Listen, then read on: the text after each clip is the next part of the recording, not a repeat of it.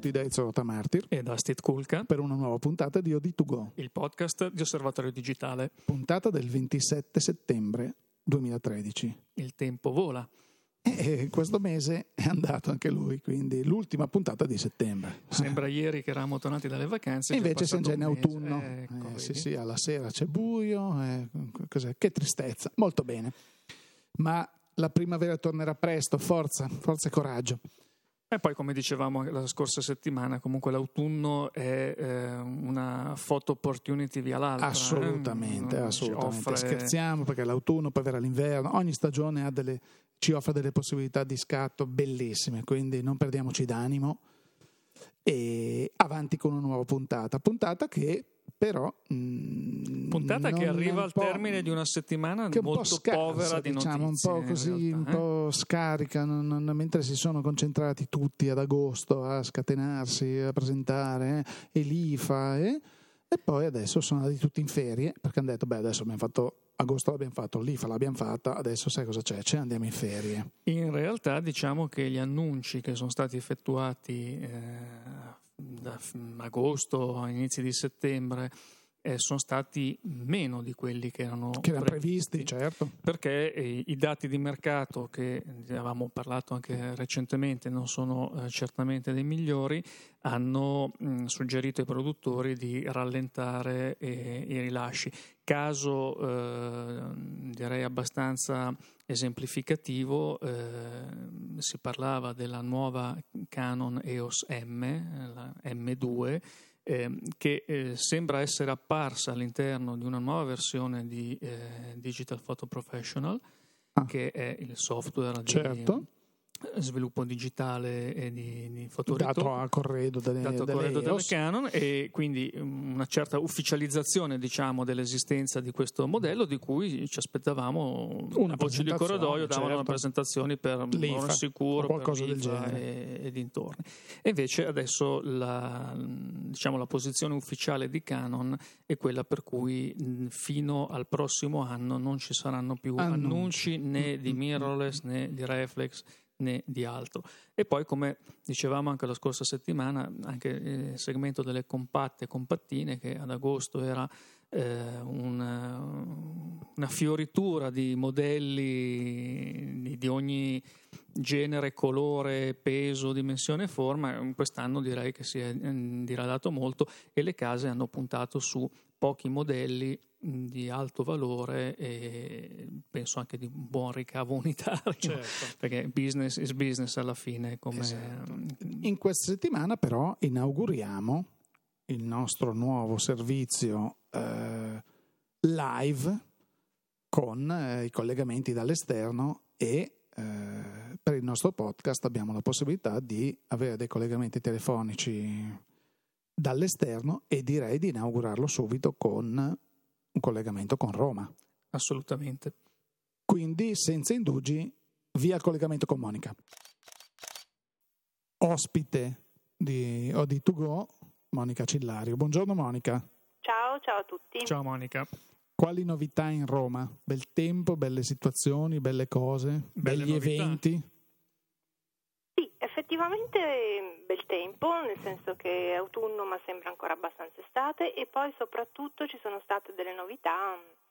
Eh, la scorsa settimana si è inaugurato uno spazio che è lo spazio Visiva, dedicato sì. praticamente e c'è stata l'inaugurazione con una conferenza stampa molto nutrita, un, una grande attenzione da parte dei giornalisti ma anche di pubblico e Visiva è praticamente il primo centro culturale del Lazio, è diventato. Ci sono 7.000 metri quadri di, di spazio dedicato tutto a, praticamente a, per offrire ai, sia ai giovani imprenditori, sia ai professionisti, ma anche ai creativi e agli artisti un ambiente innanzitutto favorevole, poi anche stimolante per la crescita di progetti, di idee, di varie collaborazioni. Ovviamente ne parlerò in modo più articolato e approfondito nel, nel pezzo che uscirà a ottobre. Però mi piaceva anti- anticiparvi questa cosa certo, perché certo. Mh, mm, è effettivamente un, è stato un evento molto importante, molto ben curato.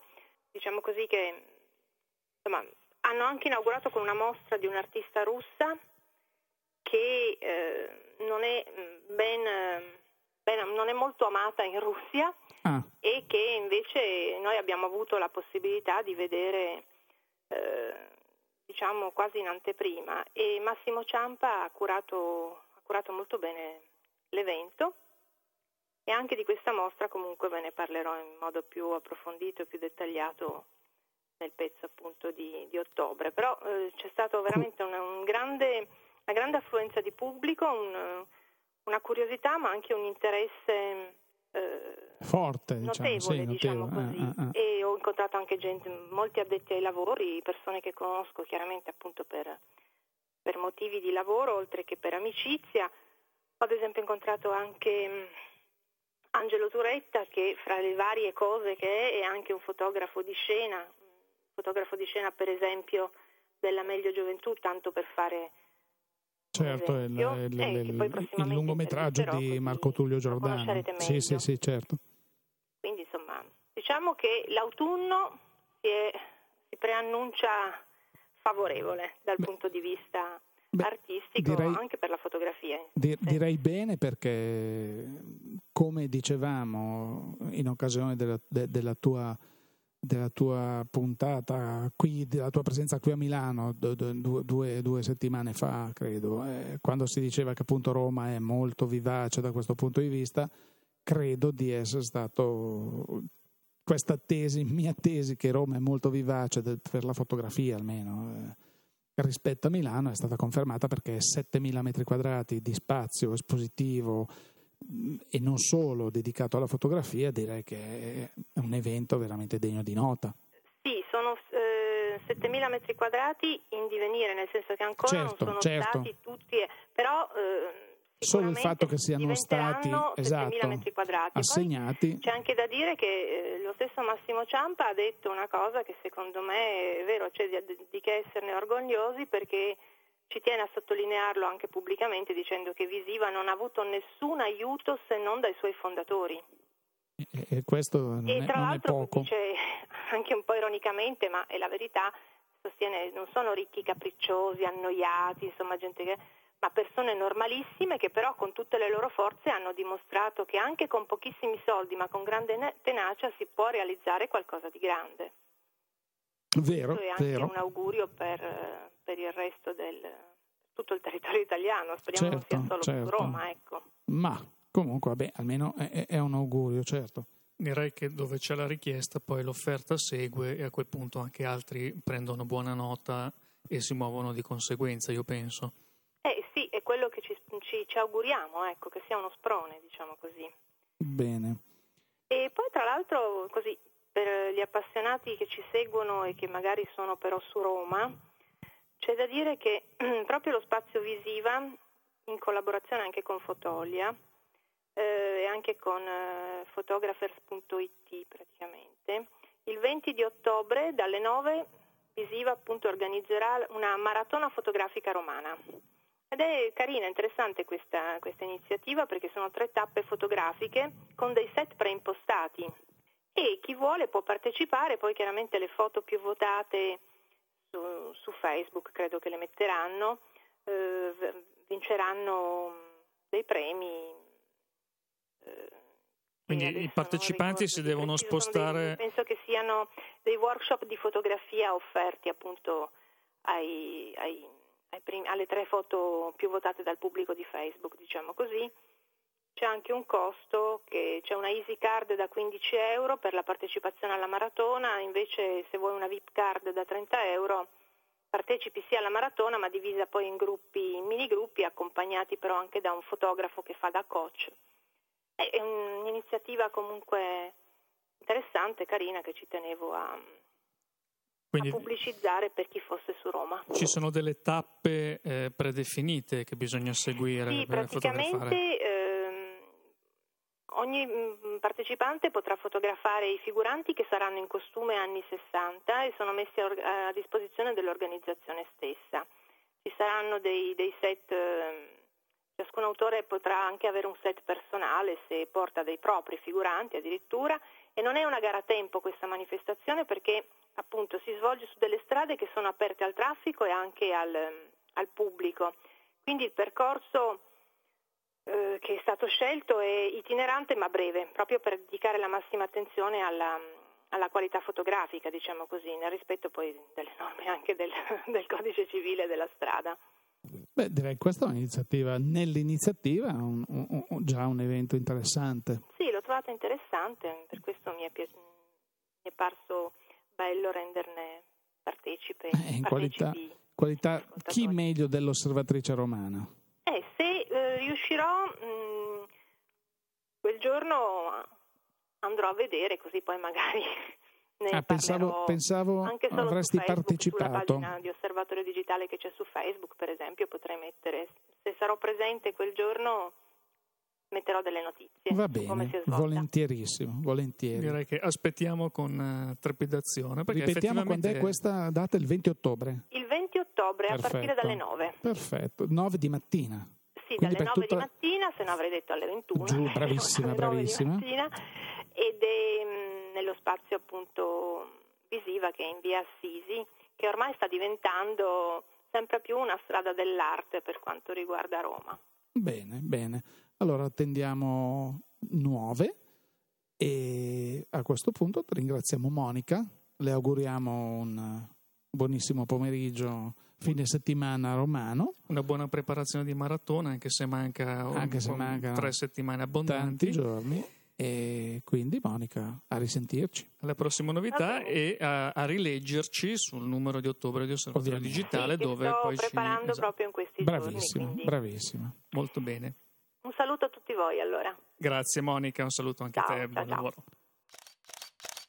Molto fermento direi nella capitale. Sì, direi di sì, come, come, si diceva un paio di settimane fa, come ho detto anche prima, c'è veramente una voglia di fotografia supportata anche da gente che si ingegna per inventarsi qualcosa, perché comunque anche se i 7000 metri quadrati non sono ancora tutti allestiti, però stiamo parlando di uno spazio importante, Stid, cioè è un, è un impegno, è, è, un una scommessa notevole. che deve poggiare su delle basi solide. Ci vuole coraggio, anche bello, bello. Siamo contenti che ci siano iniziative di questo genere. Speriamo che si possano diffondere in questo paese sempre più malconcio. Eh, tornando alla fotografia, così non solo parlata, ma eh, ci sono delle novità in questa settimana, così è possibile che non ci sia nulla di interessante di cui parlare? Ma direi che c'è un ritorno sulle scene di una fiera che eh, forse eh, riporterà alla mente ricordi di anni passati, che è l'IBTS. Mamma mia! Mamma mia, tu l'IBTS, sei... io ho vissuto all'IBTS non so quanti anni, sì, comunque una fiera, eh, per chi non lo conoscesse era l'International eh, Broadcast and Television Show, che nacque come eh, costola del SIM hi-fi, trasformato poi in SIM IVES per i, per i più attenti, eh, il SIM era il Salone Internazionale della Musica dove c'era ovviamente tutti gli strumenti musicali, le apparecchiature, gli stereo allora, molto ambiti, apparecchiature molto le ambite. Autoradio, le autoradio, bravissimo. Gli stereo che erano stereo tipo con i giradischi, con i mangiacassette, con, con i lettori di cassette, anche i mangiacassette, ma c'erano i lettori di cassette. Poi, verso l'85-86, cominciarono ad apparire i CD e in quel periodo cominciò a sparire il SIM. L'IBTS, che era la parte, diciamo, dell'audio professionale dove c'erano grossi espositori, Sony, eh, Panasonic, dove presentavano le loro apparecchiature professionali, eh, avevano una parte della fiera a sé che era destinata appunto a una tipologia di visitatore diversa.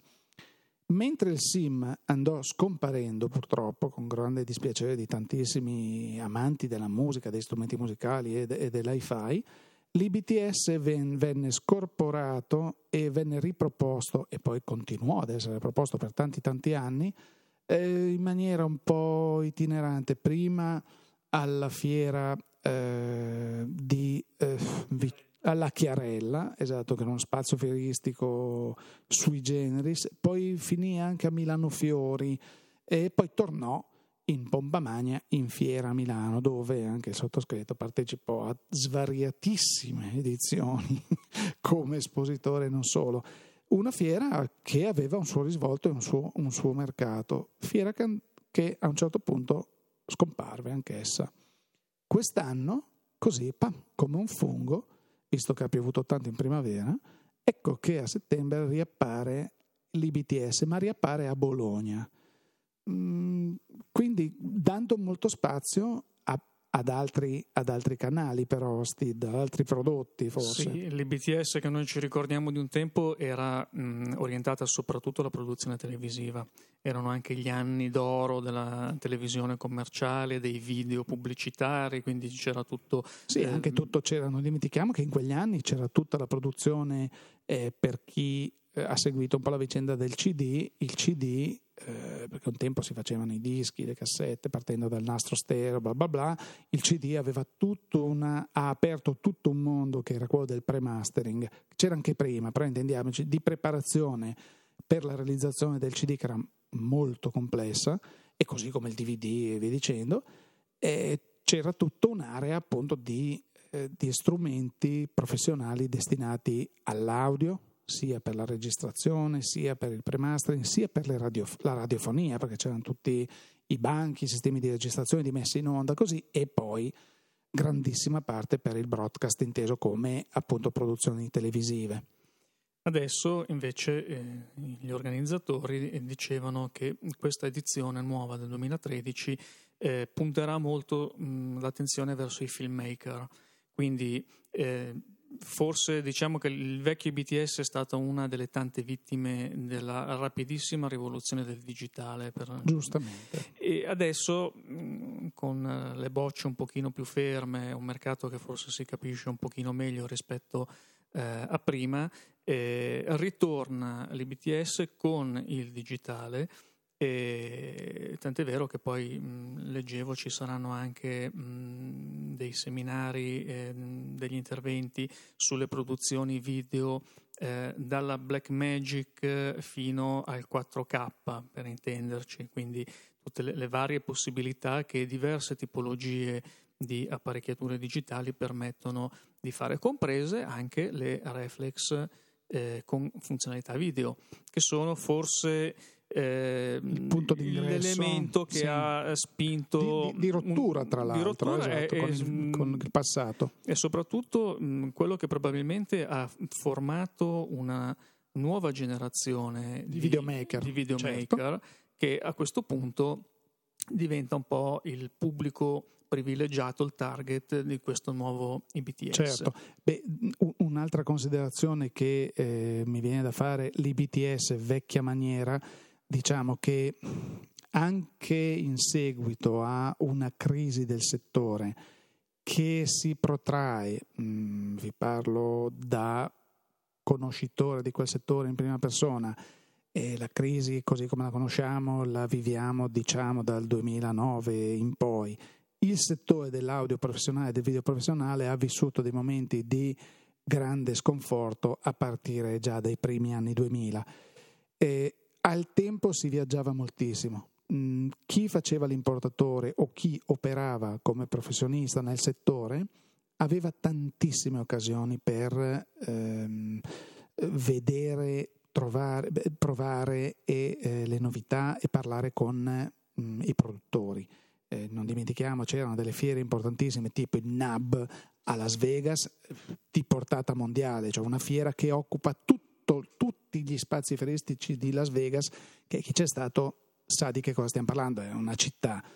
E poi c'era, sempre negli Stati Uniti, poi c'era eh, l'AES che invece era molto specifico per il mondo audio e eh, c'era quella invernale, quella estiva che si alternava nelle varie città eh, americane. Poi c'era una versione AES europea poi la, c'è l'IBC ad Amsterdam, insomma tante tante occasioni. L'IBTS era l'occasione per gli italiani di frequentare e di visitare una fiera italiana dove trovavano tutti i produttori non ce n'erano, ma diciamo eh, la, la, la, la, grande mh, mm, maggioranza erano importatori e distributori, quindi di parlare la propria lingua e di confrontarsi. A un certo punto anche le aziende hanno dovuto fare delle scelte, poteva, un tempo si viaggiava veramente tantissimo, poi c'era l'AES che c'era a Tokyo, c'era anche l'occasione di girare un po' il mondo e di incontrare i propri fornitori, però poi i tempi sono, quelli, sono diventati quelli che, che, che hanno, non, permettevano più questi viaggi lunghissimi, quindi eh, la gente ha scelto anche, ha scelto anche di esporre magari di condividere l'importatore italiano, l'importatore spagnolo, l'importatore francese, l'importatore tedesco preferivano contribuire con la casa madre a un grosso stand, a una fiera assolutamente importante come l'NIB o come l'AES e rinunciare a un eh, piccolo una piccola vetrina come poteva essere l'IBTS, quindi piano piano l'interesse per l'IBTS è andato scemando fino a che è stata chiusa questa manifestazione. Ecco, questo è stato un po', diciamo, questo racconto per parlare della chiusura del vecchio BTS. Oggi mh, mm, vedremo, insomma, come, come, come beh, tutti ci auguriamo che quando c'è di nuovo una manifestazione fieristica sia l'opportunità di... perché poi in fiera non solo si vedono i prodotti, ci si incontra, si scambiano opinioni, si, si sente il polso del mercato, quindi tutti Direi... ci auguriamo che succeda qualcosa di, di, interessante. Direi che oggi forse questo è l'elemento più importante di una fiera, perché una volta la fiera era anche l'occasione per informarsi, perché altrimenti era abbastanza difficile recuperare certo. informazioni. Oggi grazie a internet, al web, noi andiamo in fiera sapendo già tutti i dati possibili e immaginabili, per quanto poi il settore video, il settore professionale in genere, eh, ha delle complessità tali per cui non tutto può essere eh, riscontrato su una tabella di caratteristiche tecniche e eh, a volte anche avere, sentire il polso della situazione, parlare di persona con chi i prodotti eh, li progetta, li realizza e li distribuisce e li assiste, li mantiene, perché poi ricordiamoci che nel professionale non è solo la questione di acquistare il prodotto, è anche poi avere la certezza di un'assistenza e di una manutenzione che sono fondamentali, perché ogni giorno di fermo di un'apparecchiatura professionale potenzialmente sono dei soldi seri che sono messi, di, vengono messi di, in gioco. Di bilancio, certo. infatti devo dire che eh, ci sono diversi, diverse case che hanno avuto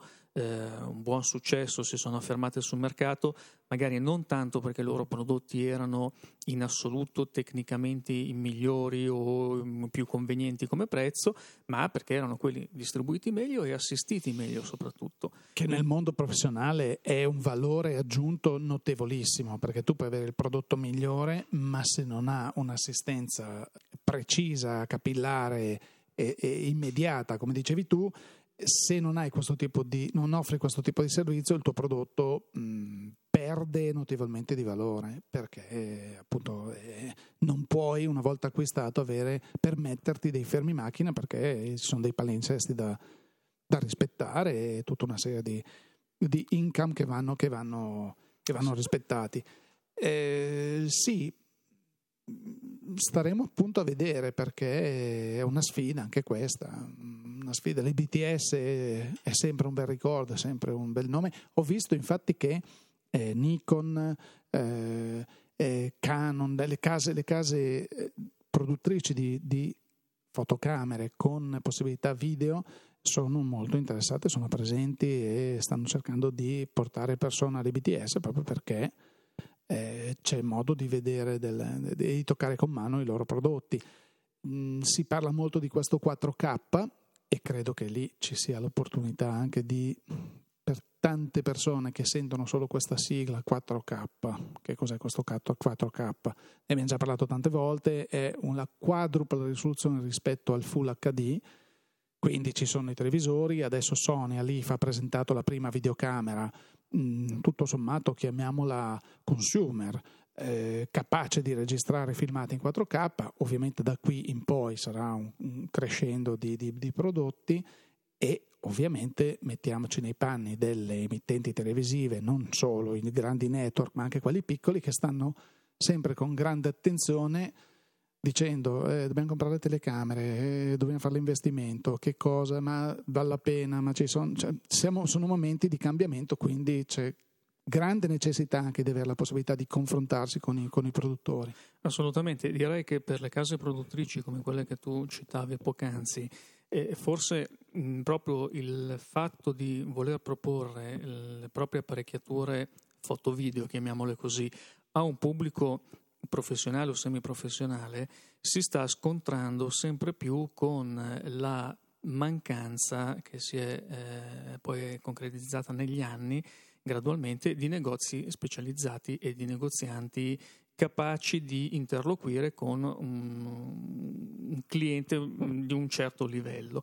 Tant'è vero che eh, le stesse case adesso stanno eh, lavorando su quei pochi grossi negozianti barra distributori che sono rimasti magari anche solo uno per regione o in certe zone d'Italia per gruppi di regione, che però sono magari strutture che eh, da sempre, oltre a vendere, magari curano anche il noleggio, l'assistenza di apparecchiature professionali di ogni tipo, quindi hanno un contatto eh, con un certo tipo di clientela e soprattutto sanno come dialogare.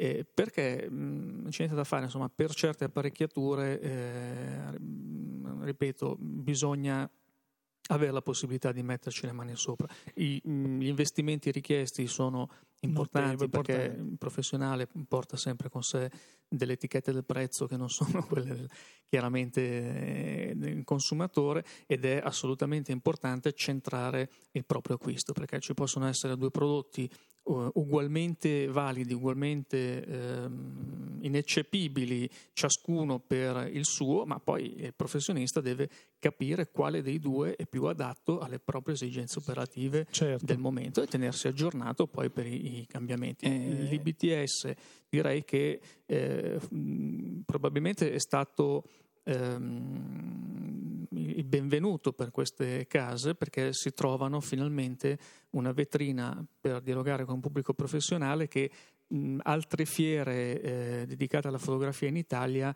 eh, fino ad oggi hanno sempre fatto un po' fatica, diciamo, a, a offrire come opportunità ai propri sì, espositori. Anche perché Steve, eh, è ovvio che una casa come Nikon, come Canon, come anche se vogliamo appunto la Red, possono permettersi di avere i loro prodotti in mostra al eh, Photoshop, ma il pubblico, eh, perché poi il professionista interessato c'è, va anche per passione, così, però non ha modo di dialogare con qualcuno, il product manager della casa piuttosto che l'esperto della casa.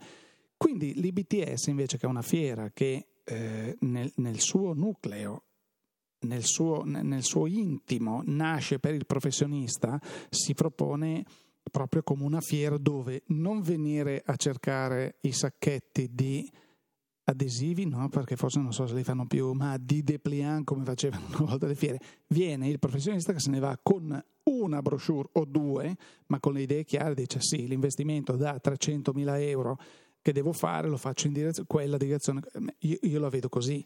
È una fiera da numeri piccoli come visitatori, quindi mh, diciamo che non ha neanche la pressione di altre fiere che invece devono garantire una, un minimo certo di presenza. Diciamo, certo. come, eh, è una fiera per operatori visitatori qualificati.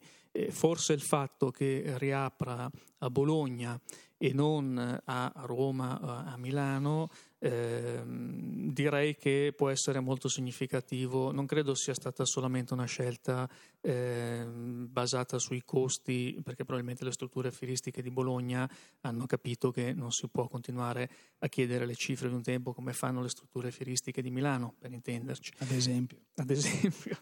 Beh, e poi anche comunque Bologna è diventata, anche con l'alta velocità, grazie all'alta velocità, non dimentichiamoci che in un'ora da Milano sei a Bologna, in due ore da Roma sei a Bologna, in eh, poco più di mezz'ora da Firenze sei a, a Bologna, tutta la parte della, della Riviera Adriatica in poche ore può arrivare a Bologna, quindi diciamo che potrebbe essere un luogo, ha un, ha, un, ha un buon livello di accoglienza la città perché comunque il polo fieristico è grande, è enorme, non dimentichiamoci che ci fanno il motor show dove arrivano milioni di persone, per cui ci sono spazi, ci sono anche eh, strutture di accoglienza che permettono senza problemi di dire vado a Bologna, mi fermo un giorno, due giorni, la città è molto gradevole, eh, mi vedo la mia fiera senza appunto gli stress, senza le pressioni che ci sono magari in città. E mangio Milano, bene. E mangi bene. Molto bene, dopo queste chiusure che finiamo sempre lì. Sempre sullo stomaco. Ecco, si, si direi che... Direi che a questo punto il nostro tempo è... Eh, scaduto. Scaduto. Perfetto. Abbiamo parlato. Avevamo qualche cosina di cui potevamo ancora parlare, magari ce la teniamo per la prossima la settimana. Prossima settimana. Eh, vi relazioneremo sull'IBTS perché l'IBTS apre oggi, quindi eh, trarremo i bilanci eh, ovviamente una volta che sarà concluso. A questo punto concludiamo anche noi. Vi aspettiamo come sempre sulle pagine di Osservatorio Digitale www.osservatoriodigitale.it sulle pagine di Fotoguida. www.fotoguida.it dove trovate anche che cosa Ezio? il comparatore. comparatore. Comparatore che piace a tanti ci fanno i complimenti siamo contenti perché noi siamo molto orgogliosi del nostro comparatore. E oggi anche eh, la nuova puntata dell'interessante serie sulla fotografia e gli smartphone di Adriano Bernacchi certo e eh, vi aspettiamo sulle nostre pagine social e per quanto riguarda il nostro podcast invece vi aspettiamo venerdì prossimo. Quindi da Steve Kulka e da Ezio Rotamartir. Grazie per l'ascolto. Una risentirci.